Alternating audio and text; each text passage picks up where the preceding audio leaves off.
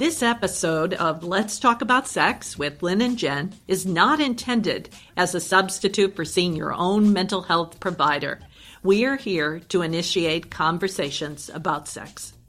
Let's keep the conversations going. You can find us on Twitter at Talking Sex Pod or email us at talkingsexpodcast at gmail.com. We also want to give special thanks to Nathan Diffie for our podcast cover art and our wonderful editor, Julia W.D. Harrison. Lynn Ponton and I, Jennifer Wong, are the executive producers. Yo, There's certain things that I can talk to you about that I can't really with my dad. I don't think we should talk about this. Hello, this is Lynn of uh, Lynn and Jen, and uh, let's talk about sex. And it's our spotlight, our last spotlight of the year of 2017. So uh, it's a big day, uh, really leading up to the future and a time to reflect and really look back at what's happened. So why don't you begin, Jen? Sure. I mean, I think exactly what you're talking about. Really, towards the end of the year, it's a good time to reflect. And there's been a lot going on this year. And you and I, just before we started recording, were talking about how a lot of it has shaped the things that we discussed. You know, we had started out with sort of a list of what we were going to talk about. And as different topics have come up over the year, we want to keep this relevant. And so it's really brought up some topics we hadn't thought about, and maybe it's brought up some specific incidents that gave us a lot to unpack. And there's always been a lot about sex and gender in the news and that's been relevant and current. But I've noticed in this particular year uh, that many of the gender issues have come to the forefront. And it's really been a time of transformation, even revolution uh, for women and issues related to our, our lives. I do think that's very accurate in terms of how much it's come to the forefront. As you said, it's sort of always been there. But I think on top of that is really just looking outside, going through the magazines that I pulled from your mailbox. You know, so many of the covers are about women and sex and power. And I think it's fantastic that it's really driving these conversations into more of a mainstream instead of just, you know, it would sort of be an article maybe in the back of a magazine or it would be sort of tucked in there, but it's really become front page news. It's really become the cover and the theme of a lot of magazines this year. Well, Time magazine issued their uh, Person of the Year, no longer Man of the Year. And that's wonderful to really see that it's People of the Year, as it always should have been, and that women are really on the front page. And then at the other end of that, we have uh, Smash the Patriarchy from Ms. And I, I think about Ms., you know, there are very few copies of that magazine that go out, and many people dis- disidentify with it because of the feminist stance.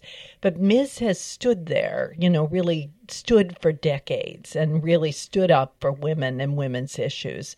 And they're still talking about all the elections that are coming up and everything that we have to do in 2018.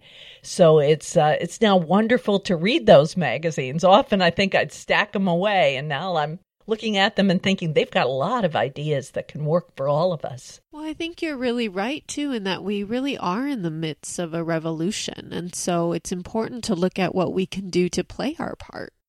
Yes, and I think for women who've sat back for so long, myself included, especially in the area of abuse, where as a therapist I've seen for 45 years, countless women and children abused, and I've fought for them in the state level and nationwide and done a lot, but it's been kept quiet.